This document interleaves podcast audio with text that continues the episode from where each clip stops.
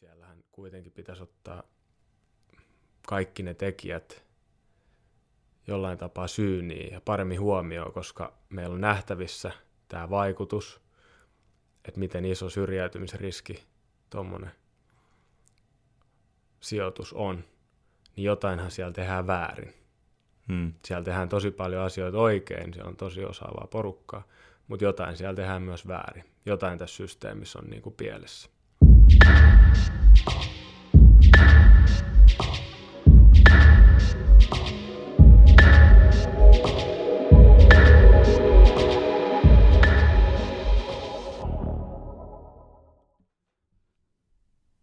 Tätä jaksoa suunnitellessani ja käytyäni läpi lukemattomia eri lähteitä huomasin, kuinka suuria näkemys- ja mielipideeroja syrjäytymiseen liittyy. Pelkästään THLn sivujen mukaan syrjäytymisriskissä olevien nuorten määrä Suomessa saattaa vaihdella 14 ja 100 000 väliltä. Riippuu keneltä kysyy ja mistä näkökulmasta. Juurisyitä etsiessä on kuitenkin heittomerkeissä helpottavaa huomata, että koulutuksen ja ystävien puute sekä perheolot ovat vallitsevia riskitekijöitä. Tässä siis ensimmäinen kiintopiste, josta aiheen tutkiminen kannattaa aloittaa.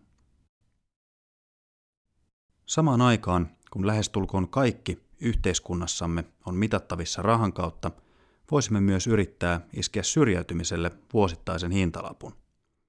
Kysymys kuuluukin, mitä yksi syrjäytynyt henkilö Suomelle oikein maksaa? Googleen kirjoittaessa edellä mainitun kysymyksen hakukone listaa vajaa miljoona hakutulosta, jossa luvut liikkuvat 300 000 ja reilun miljoonan väliltä. Tuntuu, että laskutapoja on lähes yhtä monta kuin hakutulostakin, mutta jokaisessa tulee ottaa huomioon paitsi konkreettiset kulut, kuten kelantuet ja julkinen terveydenhuolto – myös menetetyt verotulot. Siinä, missä arviot syrjäytyneiden määrästä vaihtelee kymmenien tuhansien väliltä, kustannusarviot liikkuvat miljardeissa. Seuraava kysymys kuuluu, mitä voimme asialle tehdä? Piritorin studio tarkastelee tänä syksynä syrjäytymistä kahdessa erillisessä jaksossa. Ensimmäisessä osassa studio sai vieraaksi entisen lastenkodin ohjaajan – ja nykyään lastensuojelun jälkihuollossa työskentelevän Teemu Anttilan. Syrjäytyminen Vol ykkösessä Teemu heijastaa omia työkokemuksiaan syrjäytymiseen liittyviin kysymyksiin yhteiskunnallisella tasolla.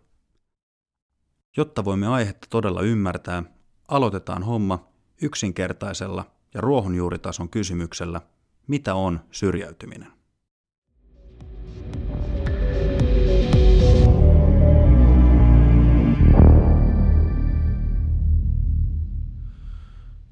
No mutta sitten ensimmäinen kysymys. Miten sulle menee? Ää, eilen kävin koronatestissä. Se on negatiivinen, ei yes. hätää. ei ollut kyllä mitään kummosia oireita, mutta ei saanut mennä töihin, kun oli vähän kurkkukipeä. Ja Kuinka nopeasti se tulos tulee? Tämä tuli erittäin nopea. Ää, mitähän mä kävin iltapäivällä kahden aikaa – semmoisessa drive-in-pisteessä ja sitten ne sanoi, että soittaa, jos on positiivinen, muuten voit käydä katsoa tuolta netistä ja olisikohan kello ollut jotain 11, kun mä kävin katsoa. Niin, Eli oikeasti aika niin, nopeasti. Se oli tosi. Miksi mä oon ollut luulos, että siinä kestää joku tyyli viisi työpäivää, että sä saat sen tuloksen? Joo, oli työterveyden kautta, että tota, varmaan vähän erilaiset jonot kunnallisella. Aa, niin, niin, niin. Onko sulla vilkku käytössä? Latasin. Miten se, onko se sun mielestä, mä en oikein hiffa, onko se siis siinä kyse, että sun pitää olla koko ajan se Bluetooth päällä sun kännykässä, että se toimii? Ää, just tämän, tänään puhuin samasta aiheesta, eikä mulla ole mitään haju, miten se toimii. mä saan aina välillä ilmoituksia, jos mä laitan Bluetoothin, kun mulla on Bluetooth-kuulokkeet. Joo. Ja sitten jos mä laitan Bluetoothin pois päältä, niin sitten se totta kai heti ilmoittaa, että ei pysty, onko se nyt, että ei pysty rekisteröimään jotain niin, niin. mahdollisia tartuntajuttuja tai näin. Niin sitten mä vaan rupesin miettimään, että munhan on pakko pitää koko ajan Bluetooth siinä päällä, jos mä haluan. No mä jäin miettiä samaa, että jos se on sitten Bluetoothissa, niin itselläkin on kaiken maailman älylaitteet koko ajan kiinni tossa, että mä en tiedä, voiko nyt olla montaa samaan aikaan. Tai miten se menee. Mm. Teknologian ihmeitä. Tota, ennen kuin lähdetään puhumaan syrjäytymisestä, hmm. niin ihan ensimmäiseksi kuuntelijoille selväksi, että kuka on tämänkertainen vieras. Eli nyt platform is yours. Nimi on Teemu ja tota, varmaan se syy, miksi mä oon täällä tänään, niin on meikäläisen työhistoria. Eli oon työskennellyt tuolla lasten ja nuorten kanssa ja nyt vähän vanhempienkin kanssa useamman vuoden. Mm, tällä hetkellä työskentelen lastensuojelun jälkihuollon parissa, eli teen semmoista tukityötä entisille lastenkodin asukkaille. Sitä ennen työskentelin jonkin aikaa perhetyön ohjaajana ja sitä ennen sitten niin kunnallisella kuin yksityiselläkin puolella lastenkodin ohjaajana. Kiertelin kymmenes eri lastenkodissa, eli tuli nähty aika laaja skaala sitä maailmaa. Jonkun verran tehnyt sitä ennen koulumaailmassa töitä. Ja tota, olen kouluttautunut tässä vastikään toimintaterapeutiksi. Hmm. Minkälainen, nyt nostit heti ensimmäisenä itselle särähtää korvan lastenkoti. Hmm. Minkälainen paikka lastenkoti on työskennellä? Työskennellä? Ää, aika hurja. Varmaan kaikki, kaikki, ketkä siellä on tehnyt töitä, niin sanoisi samaa. Mutta sitten tosi mielenkiintoinen ja tosi siisti, koska tapaa aika mielenkiintoisia ihmisiä. Että et siellä on tota, tosi semmoista laajalla kirjolla olevaa porukkaa. Ja totta kai niillä on paljon haasteita. Ja sitten se näkyy, että siellä on niinku väkivallan uhkaa ja henkistä kuormitusta tosi paljon, mikä tekee siitä työstä sitten – äärimmäisen raskasta. Palkkaa surkee, kutsumustyö, eli tota, niin se pitää mennä niin rakkaudesta no lajien joo, tyyppisesti.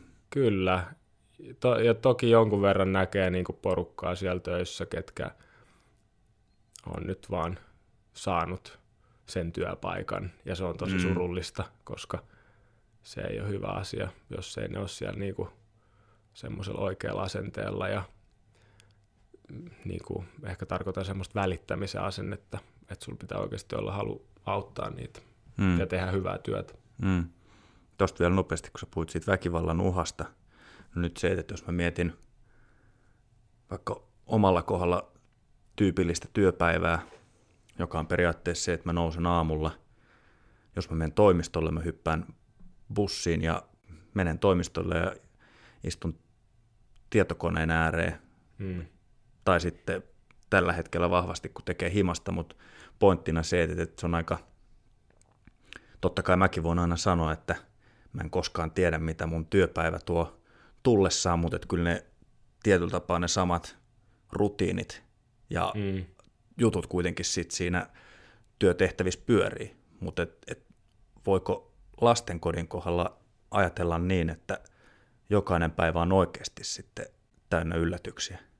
Voi, ja se on. Niin. Totta kai tiettyjä toistuvia asioita joka kerta, koska se on päivä on tietyllä tapaa hyvin strukturoitu ja siellä mennään niin kuin on herätykset, on ruokailuajat, on tämmöiset tiimikokoukset vuorovaihtojen aikaa ja muuta, että se on, se tietyllä tapaa noudattaa samaa kaavaa, mutta sitten kun siellä on tosi paljon semmoista huonoa, huonoa oloa, joka sitten niinku kiehuu siellä, niin sehän sitten räiskyy välillä tosi, tosi erikoisin tavoin. Mm. Et si- siitä esimerkiksi sit voi kummuta se väkivallan uhka. Niin, niin. Oletko itse todistanut tällaista? On, monestikin. Usein tietenkin, jos kyse on niin kuin nuoremmista, niin, niin se on eri tavalla taltutettavissa ja joskus se saattaa mennä tämmöisiin kiinnipitoihin ja muuhun, mutta sitten kun se tehdään oikealla tavalla, niin, niin ne päättyy yleensä aika, aika kivasti ja niistä on tärkeää sitten puhua ne tilanteet läpi, että kaikille jää hyvä fiilis. Mm, toki se on sitten niinku semmoinen viimeinen keino, että mm. aina, aina niinku puhumalla pyritään selvittämään, mutta ei se aina onnistu. Ja sitten mitä vanhemmaksi tämä mm, asiakas siinä tulee ja jos sitä väkivallan uhkaa on, niin se saattaa mennä nyrkkitappeluksi tai muuta, että kyllä siellä niin kuin on, on kovia painejakin ollut joidenkin kanssa. Mm. No mutta nyt sitten mennään tästä itse aiheeseen. Nythän sä oot ennen ollut lastenkodissa hommissa, mm. mutta nyt tänä päivänä sun työkuvan sanoit, että se on niin jälkihoitoa. Jälkihuolto, Jälkihuolto. on oikea termi. Mm. Joo, eli tota, nyt on kyseessä sitten suurin piirtein 18 No tällä hetkellä mulla ei taida olla yhtään asiakasta, joka olisi yli 21. Ja jälkihuolto on tietääkseni, se oikeus on nyt nostettu ehkä 25, en muista. Mutta kuitenkin, eli tämmöistä nuorista aikuisista on kyse, joilla on ollut lastensuojelutaustaa, eli sijoitettu lasten kotiin. Hmm. No mutta nyt kun tänään on sitten isona otsikkona syrjäytyminen, mm. Syrjät, me vähän siitä puhuttiin jo sunkaan etukäteen, että miten tätä aihetta periaatteessa lähtisi avaamaan, mm. mutta jos nyt ihan ensimmäiseksi lähtee, aloitetaan siitä, että miettii termiä syrjäytyminen. Miten sä itse koet, mitä on, kun puhutaan syrjäytymisestä, mitä se tarkoittaa? No toi on itse asiassa ihan hyvä hyvä tota, selvittää tähän alkuun, koska siitähän on niin kuin, se ei ole mitenkään yhteisesti ymmärretty. Tai kaikki ymmärtää ehkä, mitä sillä tarkoitetaan suurin piirtein, mutta mm. Kun, sitten kun tutkitaan syrjäytymistä, niin ei siihen ole mitään tiettyjä kriteerejä, että mitä, mitä se pitää sisällään. Sen takia kaikki tilastotkin on vähän niin kuin aika laidasta laitaa, että ne saattaa olla aika joustavia. Mm. Mutta yleensä siihen liittyy niin kuin yhteiskunnan normeista poikkeavaa syrjäytymistä, eli sä et ole ehkä työelämässä, koulussa, sä oot niin kuin sosiaalisesti ehkä niin kuin syrjässä, sulla ei ole välttämättä kavereita tai perhesuhteet tai muut on irrallaan, mutta syrjäytymisestä kun puhutaan, niin nykyään halutaan erottaa tämmöiset niin kuin neet nuoret tai ne ihmiset ylipäätään, eli se tulee sanoista not, not in employment, education or training. Mm. Eli ei, ei työelämässä, ei koulutuksessa, ei varusmiespalveluksessa. Mm. Eli tämä halutaan erottaa tänä päivänä siitä mm. syr, syrjäytyneiden, koska kaikki ne nuoret eivät ole syrjäytyneitä. Mm. Miten nyt sitten, jos miettii, nyt puhuttiin neet nuorista, eikö niin? Et, mutta et onko, onko syrjäytyminen sidottu kuitenkaan tiettyyn ikäluokkaan? Mun mielestä ei. Siis, tai eikä se ole edes mun mielestä, mutta yleensä puhutaan siis nuorista, syrjäytyneistä nuorista, koska totta kai se syrjäytyminen alkaa monella siellä nuoruusiässä. Mutta pitää muistaa, että yksi toinen aika iso niin kuin syrjäytymisen kohderyhmä on vanhukset. Nehän niin kuin eläköitymisen jälkeen saattaa niin kuin tämmöinen identiteetti muuttua ihan täysin, sulle ei ole mitään mihin mennä, ja sitten kun vointi heikkenee ja muuta, niin sä saatat jäädä ihan yksinäiseksi pois kaikista niin kuin, niistä yhteiskunnan niin kuin, standardeista. Niin. Että ne, mitkä, mitä siellä niin kuin odotetaan, että suurin osa meistä osallistuu tai heidän elämässään on. Hmm. No mutta jos mietitään sitten niin, että mennään sinne nuoriin syrjäytyneisiin, mm. mistä se yleensä sitten lähtee? Hyvä kysymys, eikä niin kuin yksinkertaiseen kysymykseen ei ole yksinkertaista vastausta, mutta puhutaan riskitekijöistä paljon. Mm. Perhe, perhe, tota, perheolot, minkälaiset ne on, mielenterveysongelmat siellä perheen sisällä vanhemmilla, sosioekonominen tausta, harrastukset, niiden ma- mahdollistaminen, kaikki tämmöiset vaikuttaa ihan hirveästi, mutta kun katsoo syrjäytymisen tilastoja, niin yksi suurimmista, ellei suurin, jos oikein muistan, syrjäytymiseen johtavista tekijöistä oli 12-16-vuotiaiden sijoitus lastensuojelulaitokseen. Mm. Eli just tämä sun, jos miettii sun entistä työhistoriaa, Kyllä. niin nämä samat kyseiset Kyllä. Toki henkilöt. ne kaikki ei ole ollut tätä ikähaarukkaa, mm. eli jonkin verran on ollut paljonkin nuorempia, mutta tämä oli semmoinen selkeä, mikä erottuu sieltä tilastoista. Mm. No mutta nyt jos sitten miettii sun kokemuksen kautta, okei okay, sano, me puhuttiin siitä, että välttämättä ei ole sitä yhtenevää konsensusta siitä, että mitä syrjäytyminen on. Mm. Ja että just tämän takia sitä, jos ruvetaan pistämään vaikka lukuihin syrjäytyneiden määrään, niin just tämä haitari saattaa olla aika laaja. Mutta mm. nyt just sun kokemuksen kannalta, niin onko mitään about-lukua siitä, että nyt jos miettii vaikka sata lastenkoti nuorta, mm. kuinka moni näistä sadasta on vaarassa syrjäytyä? No ehkä mä, en mä tiedä, haluanko mä tuohon heittää mitään. Vaikka mä näenkin sen, että mä ymmärrän, mistä se tilastomerkintä tulee, että se on, se on tosi iso riskitekijä, jos sä oot ollut lastenkotiin sijoitettuna, erityisesti vielä ton ikäisenä 12-16-vuotiaana, koska jos mä muistelen itteeni, niin en mä olisi niin kuin hyväksynyt sitä, mm. vaikka kotona olisi ollut minkälaiset tilan, tilanteet. Toki, jos siellä kotona on ihan hirveä tilanne, niin olen kuullut paljon tarinoita, että tosi moni on ollut tosi tyytyväinen, mm. että heidät on huostaanotettu. Mm. Että siellä on ollut parempi olla siellä lastenkodissa. Niin kuin onkin, onhan siellä tosi paljon hyviä hetkiä, mutta se ei myös monesti niin kuin se, ei, se ei välttämättä ole paras kasvuympäristö, koska se paha olo kerääntyy siellä. Mm. Ja sitten riippuen just mikä sun haaste on, jos et sä saa siihen oikeanlaista tukea, oikeanlaista apua, se voi olla, että se ensimmäinen paikka, mihin sä päädyt, niin ei jää siihen. Sua aletaan siirtelee paikasta toiseen, koska se paikka ei kyennyt vastaan niihin sun haasteisiin. Ja sit sä oot semmoisessa kierteessä, että sua siirrellään paikasta toiseen koko aika yleensä niin kuin vaativampaa erityisyksikköä. Mm. Ja sitten kun sä oot semmoisessa paikassa, niin siellä on todennäköisesti tosi paljon sitä pahaa oloa kaikkien mm. niiden asukkaiden kesken. Mm. Ää, vastaus kysymykseen, että kuinka moni sieltä nyt sitten syrjäytyy.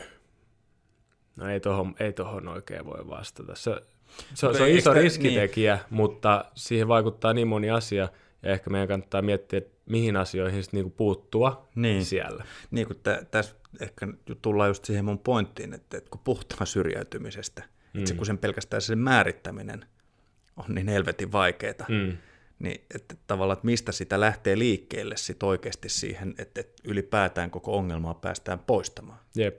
No tuohon voisi ainakin si- siihen tarttua, että siis koulutus. Yksi toinen iso niin kuin riskitekijä on toisen asteen koulutuksen puuttuminen. Mm.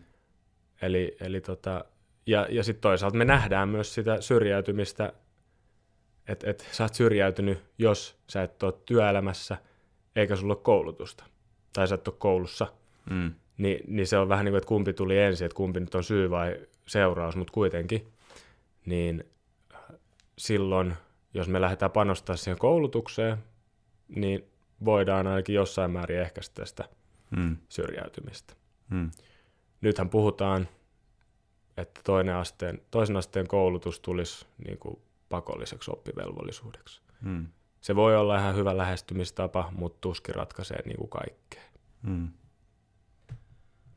Siellähän kuitenkin pitäisi ottaa kaikki ne tekijät jollain tapaa syyniin ja paremmin huomioon, koska meillä on nähtävissä tämä vaikutus, että miten iso syrjäytymisen riski tuommoinen sijoitus on, niin jotainhan siellä tehdään väärin. Hmm. Siellä tehdään tosi paljon asioita oikein, se on tosi osaavaa porukkaa, mutta jotain siellä tehdään myös väärin. Jotain tässä systeemissä on niin kuin pielessä.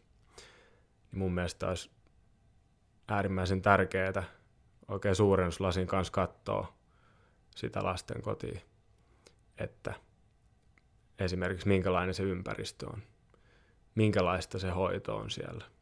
Kaikki nämä asiat vaikuttaa tosi paljon.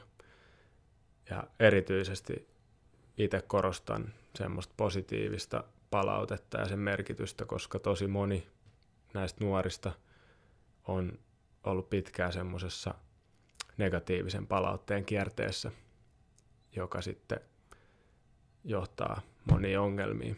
Eli niin kuin mun mielestä on tosi tärkeää niin lapsille, nuorille kuin nuorille aikuisillekin tehdä selväksi, että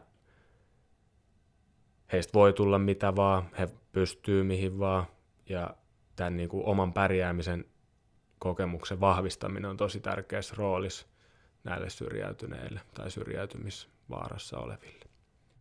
Onko, jos miettii tyypillistä lastenkotia, sä puhut siitä ympäristöstä, hmm. onko se laitosmainen? Öö, on ollut hyvin laitosmaisissa ja hyvin kodinomaisissa, mutta ikävä kyllä monissa on esimerkiksi kaikki ovet lukossa, kaikki laatikot, jääkaapit lukossa, niin, niin, niin sehän niin. viestii myös hyvin vääränlaista. Niin on se vähän tämmöistä, onhan se nyt, en tiedä onko vapauden riisto oikea sana, voiko käyttää vapauden riistoa terminä no meillä on tässä tie... kontekstissa, mutta... Vähän karusti sanottu, mutta ei se aina kaukana ole, että meillä on tiettyjä lakeja, joita siellä noudatetaan ja tietyt rajoittamistoimenpiteet, mutta onhan se aika karu. Mm. Meidän olisi hyvä myös kaikkea ymmärtää ihmisen kehitystä jonkun verran. Ja esimerkiksi otsalohkot kehittyy pitkälle yli 20 mm. ikävuoden, jonnekin 30 asti tietääkseni. Ja ne on sitten niitä osa-alueita, jotka käsittelee tosi monia semmoisia asioita, joita nu- nu- nuori, me odotetaan niin kuin nuorilta ihmisiltä, jotka saattaa olla semmoista niin kuin suunnitelmallisuutta ja tekojen seurauksen ymmärtämistä ja oman toiminnan ohjausta ja tunnetaitoja ja mm. tämmöisiä. Niin me ollaan aikuisina vähän niin kuin nyt me vasta ymmärretään niitä. Mm. Tai me, me osataan ne. Ei kaikki vieläkään.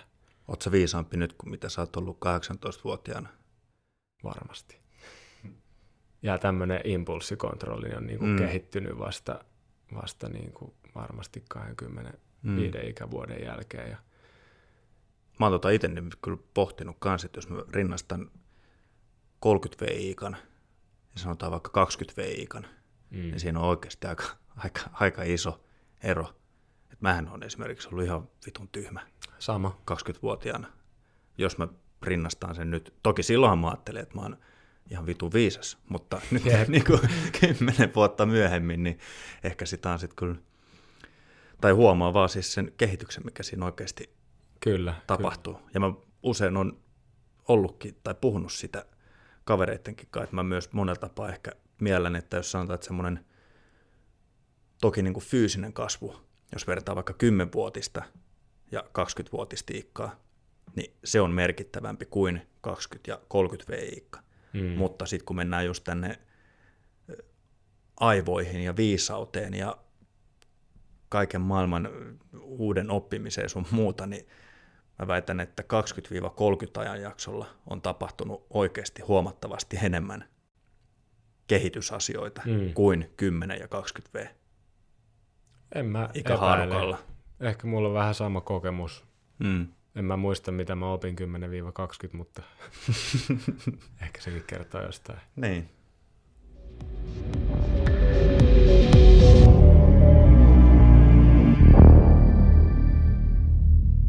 Nyt jos miettii, okei, ainahan nämäkin jutut menee tapauskohtaisina, mm. totta kai, mutta nyt mä yritän piirtää kuvaa syrjäytyneestä henkilöstä, että miten hänen, minkälainen hänen päivä on vaikka keskellä viikkoa, niin mulle tulee mieleen vaan henkilö, joka istuu yksin pimeässä huoneessa omassa kotonaan, mm.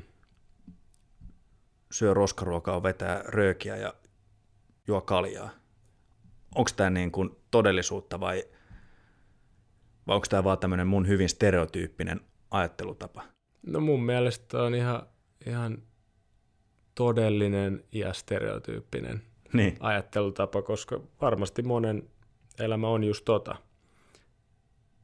Siellä, sehän voi olla hyvin erilaista, ja mä aikaisemmin mietin, kun sä puhuit tästä aiheesta syrjäytyminen, ja sitten mä katsoin tätä sun podcast-listaa. Mm. Sähän käsittelet täällä tosi paljon semmoisia aiheita, jotka liittyy tavalla tai toisella syrjäytymiseen. Yksinäisyys mm. on yleensä myös osa syrjäytymistä. Niin on hyvin vahvasti liitännäisiä niin. toisiinsa. Mutta sulla voi olla paljon kavereita sä voit olla syrjäytynyt, jos se vaan et ole esimerkiksi sitten työelämässä tai koulussa, mutta sitten jos sulla on vaikka päihdeongelma, sulla on mm. ollut täällä aiheena addiktiot, niin jos miettii sitä, minkälainen se päivä on, niin sehän on todennäköisesti rytmitön. Siellä saattaa olla just sitä päihteiden käyttöä.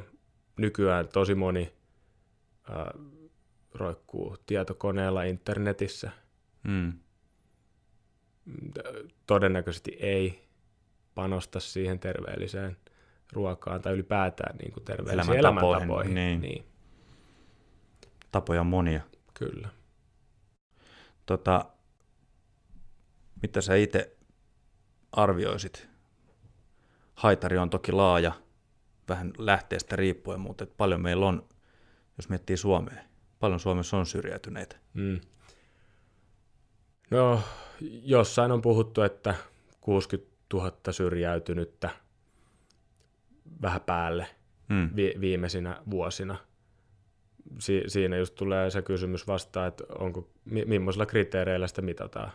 Hmm. Mutta ehkä tuo on semmoinen summa, tai siis määrä, mistä niin. voidaan niin kuin puhua. Kymmeniä tuhansia. Siis. Kymmeniä siis. tuhansia. Ja sitten jos siitä nyt leikataan nämä neet nuoret, niin ne on sitten osa sitä porukkaa varmaan jossain määrin. Niitä on, niitä on sitten X määrä. Se hmm. riippuu millä, millä mittareilla sitä nyt on mitattu sitä syrjää, mutta hmm. reilu 60 000 hmm. on Suomessa. Sitten tästäkin sun kanssa puhuttiin alustavasti jo, mutta jos miettii kustannuspuolella, mm. ihan siis konkreettista rahaa, mitä yksi syrjäytynyt kustantaa tällä hetkellä. Niin. Paljon se on.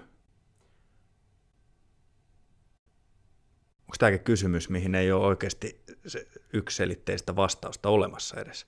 On, mutta tämmöisiä väittämiä löytyy jostain Ilta-lehden sivulta, että yksi jo koko elämänsä syrjäytynyt ihminen maksaisi kaikki ne kustannuksineen miljoona, mm. noin miljoona. Joskus se on enemmän, joskus se on vähemmän. Mun mielestä se on aika, aika niin kuin ympäripyöreä heitto. Mutta sitten jos sä lähdet miettimään sitä, että jos siihen tulee vaikka tämmöiset lastensuojelun kustannukset jo heti nuoresta asti.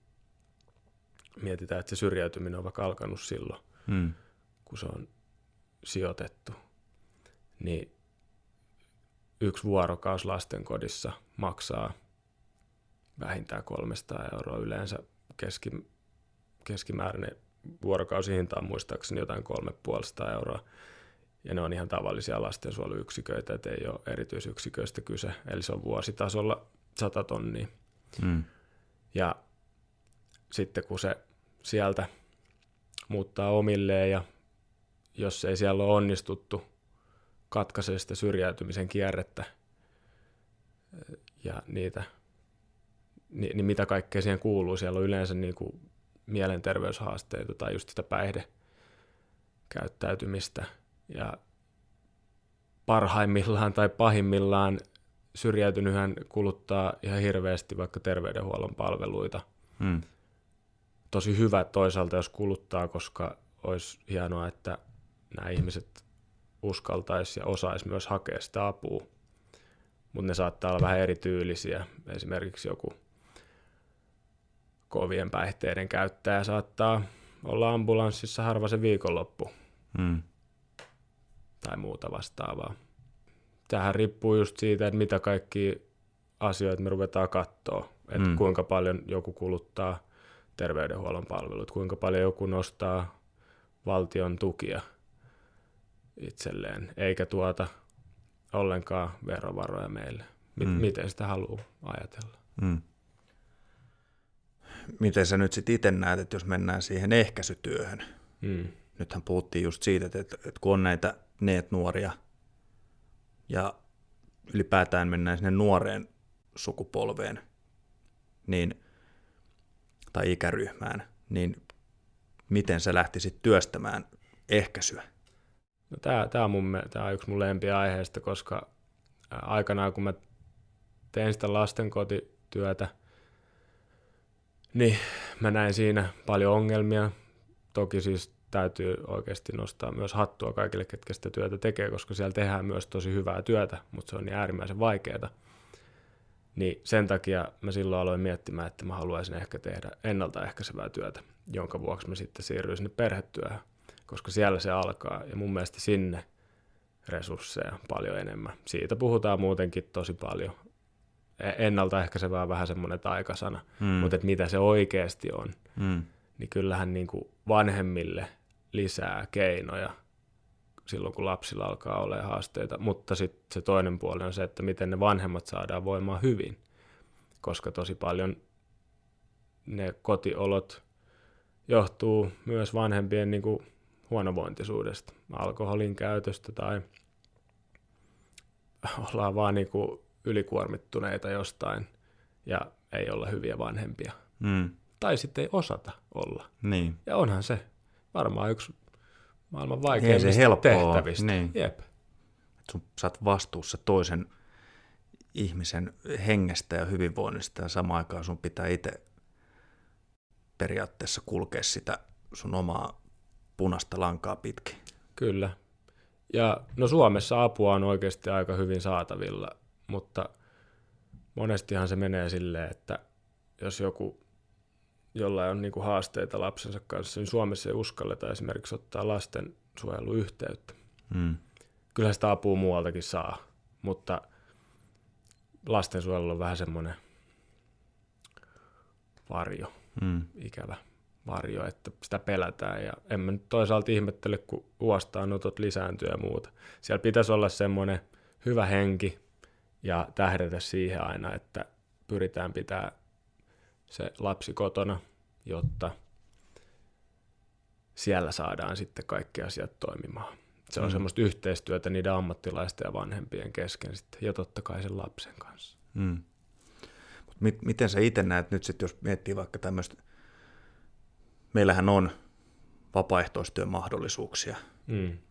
Ihmiset saa ihan omasta hyvästä tahdostaan liittyä erilaisiin tukihenkilöverkkoihin jne. Mm. Mutta miten sä itse koet? Välittääkö ihmiset tarpeeksi?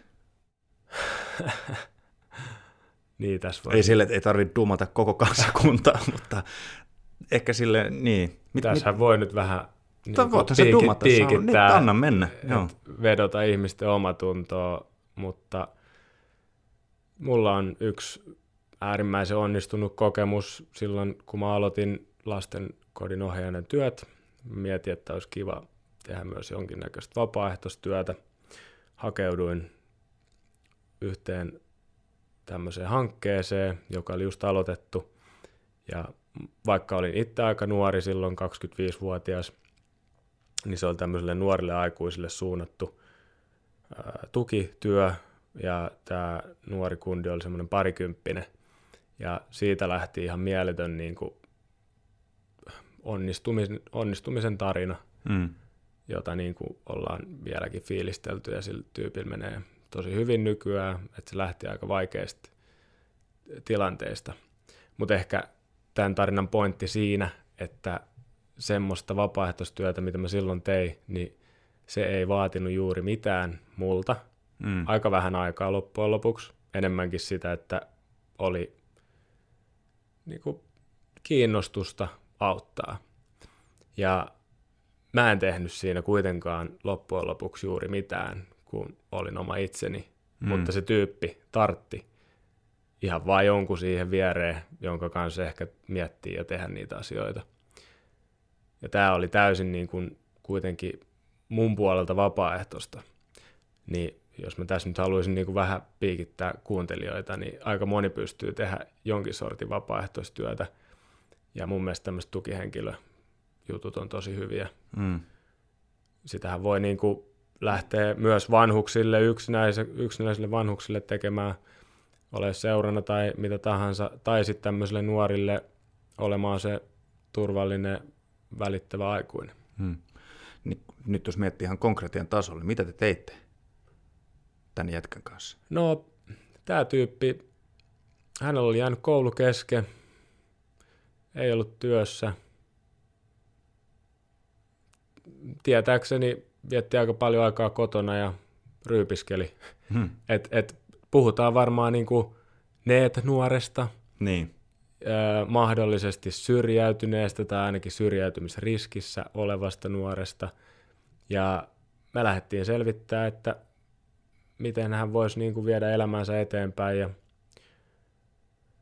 hän sai suoritettua kesken jääneen koulun ja siinä sitten mm, sai töitä vähän sen jälkeen ja tietääkseni on, on maksanut, olikohan sillä velkaa nyt toista kymmentä tuhatta, mutta et on maksanut kaikki pois ja tota, ollaan edelleen yhteyksissä ja hänelle kuuluu hyvää. Hmm. Mutta siis näähän oli niitä, konkreet, tai niitä konkreettisia asioita, mitä me vietiin eteenpäin, mutta kyllähän siihen kuului paljon muutakin. Et välillä me käytiin pelaa biljardia, välillä me käytiin kahvilla, että se oli ihan semmoista tavallista hengailua, mitä kenen kanssa tahansa muutenkin. Hmm. Kun mä jotenkin mietin muutenkin, kun tätä jaksoa rupesi suunnittelemaan ja pistää yhteen nippuun, hmm. niin tämmöisissä asioissahan puhutaan siitä humaanista puolesta ja Jep. tämmöisestä niin kuin, no, vilpittömästä välittämisestä ja että miten muita pitää auttaa, mikä on ehdottomasti, sehän on tärkeää. Mutta kun sitten mä rupesin pohtimaan sitä just, ne nyt mitä sä itsekin tässä vähän annoit osviittaa siihen kustannuspuoleen, mm. että mitä se konkreettisesti maksaa, niin se, että jos meillä on kymmeniä tuhansia syrjäytyneitä, mm. joilla on se X määrä kustannuksia vuodessa, joissa kuitenkin nyt sitten liikutaan, jos nyt sanotaan pyöreästi vaikka tämä, sanotaan sun antama tämä lastenkotiesimerkki, mm. että se on se 100 tonnia pyöreästi vuodessa per henkilö. Mm. Siihen päälle nämä kaikki mielenterveyspuolen ongelmat sun muut, mitkä luo lisää kustannuksia, niin meillähän on siis, jos nopealla matikalla rupeaa tästä näpyttelemään, niin kustannukset vuodessa viisi ja sitten siinä on yhdeksän nollaa perässä. niin. Joka on aika iso luku. Kyllä. Niin sitten mä rupean miettimään tota siltä kantilta, että tämähän on kuitenkin, sano jos mä oon väärässä, mutta enkö mä maksa mun omalla verorahallani näitä kustannuksia myös? No maksat. Jos miettii julkisen puolen palveluita mm. esimerkiksi, niin tavallaan tämäkin, että ainahan näistä asioista on tärkeää puhua sillä humaanilla puolella tai humaanilla näkökannalla, mm. koska se on mun mielestä totta kai sehän on se johtava puoli siinä. Ihmistä pitää auttaa hädässä. Mm. Mutta se, että kun nykypäivänä nillitetään sitten kanssa aika paljon terveydenhuollon ja julkisen puolen kustannuksista, mm. niin eikö tämä olisi just keino poistaa niitä kustannuksia? Niin sä yhdistät tässä nyt, että miten, miten tämä taloudellinen näkökulma tulee mukaan tähän tämmöiseen Ka- niin, inhimilliseen. Ka- niin, kaikki vaikuttaa kaikkeen tyyppisesti. Kyllä, kyllä. kyllä. Ja si- sitä mä aina itse ihmettelen, että niin kun tämä kenttä ja aihe kiinnostaa mua hirveästi, mutta ei pelkästään sen takia, että tykkään tehdä tämmöistä auttamistyötä, mutta myös sen takia, että sillä on niin iso hintalappu, että tämän pitäisi kiinnostaa kaikki. Mm. Ja kaikkien pitäisi vähän niin kuin osallistua siihen tietyllä tapaa. Niin. Ei välttämättä nyt tarvitse kaikkien tehdä sitä, sitä työtä tai nyt ryhtyä vapaaehtoiseksi, hmm. mutta kyllähän semmoinen yhteisöllisyyskin vaikuttaa täällä. Ja kaikki se, että miten me kohdataan vähäosaiset nuoret, vähäosaiset ihmiset ihan tuolla arkielämässä. Hmm. Esimerkiksi päihteiden käyttäjät. Hmm. Nehän niin kuin me syrjäytetään heidät aika herkästi ihan vaan sillä, että miten me katsotaan tai Ennakkoluuloilla. Just näin.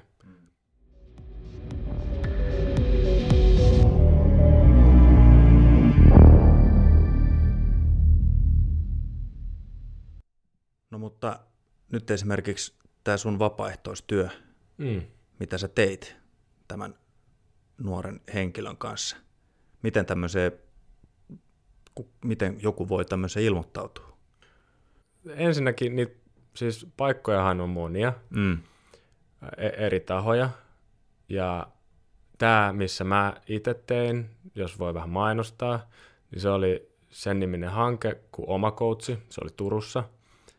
Ja se on tietääkseni ryhtynyt ihan vakituiseksi toiminnaksi nykyään, mutta sitten mä oon sen lisäksi tehnyt Helsingin kaupungin lastensuojelun tukihenkilötoiminnassa mm. niin tämmöistä tukihenkilötyötä entiselle lastenkodin asukkaalle. Mm. Sitten, jos mä muistan oikein, niin Helsingissä ja muuallakin päin Suomessa toimii Vamos.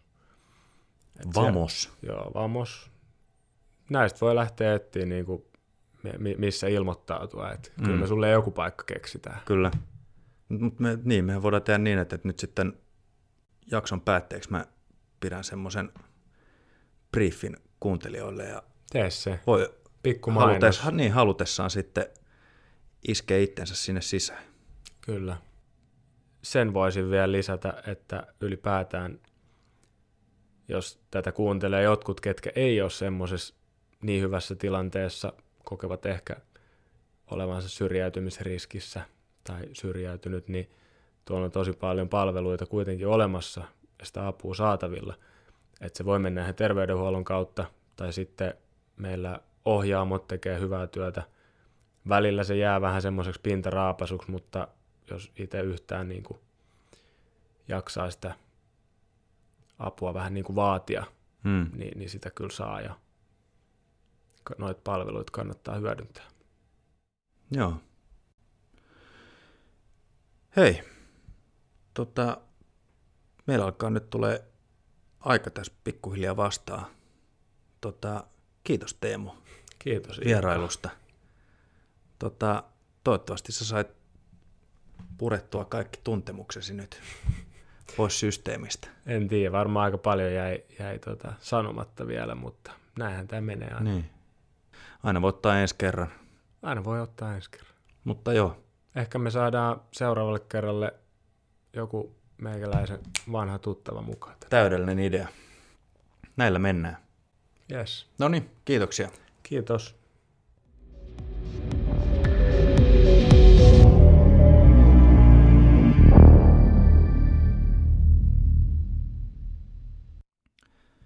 Erilaisia tukihenkilömahdollisuuksia voit hakea lisää googlettamalla. Kohteita ja järjestöjä on pelkästään Helsingin seudulla kymmeniä. Käytännössä sillä ei ole mitään merkitystä, teetkö asian yhteiskunnan, nuoren vai itsesi takia. Pääasia on, että nuori ei joudu olemaan yksin. Tässä pienimuotoinen oikotie Helsingin kaupungin tukihenkilötoiminnan hakuun. Tukihenkilöltä vaaditaan täysi-ikäisyyttä ja kykyä sitoutua lapseen tai nuoreen. Eli näin maalaisjärjellä ajatellen aikuista mieltä ja järkeä päässä. Ideana on treffata tuettava nuori pari kertaa kuukaudessa, eri harrasten muotojen yhteydessä. Voitte mennä elokuviin, voitte mennä syömään tai vaikka kiipeilemään. Jos olet vähävarainen, ei hätiä mitiä, sillä Helsingin kaupunki korvaa harrastemenoihin kuluneet varat. Mukaan toimintaan hakeudutaan henkilökohtaisen soveltuvuushaastattelun sekä koulutuksen kautta. Sä voit ottaa yhteyttä ja tiedustella lisää asiasta osoitteesta tukihenkilötoiminta at hell.fi.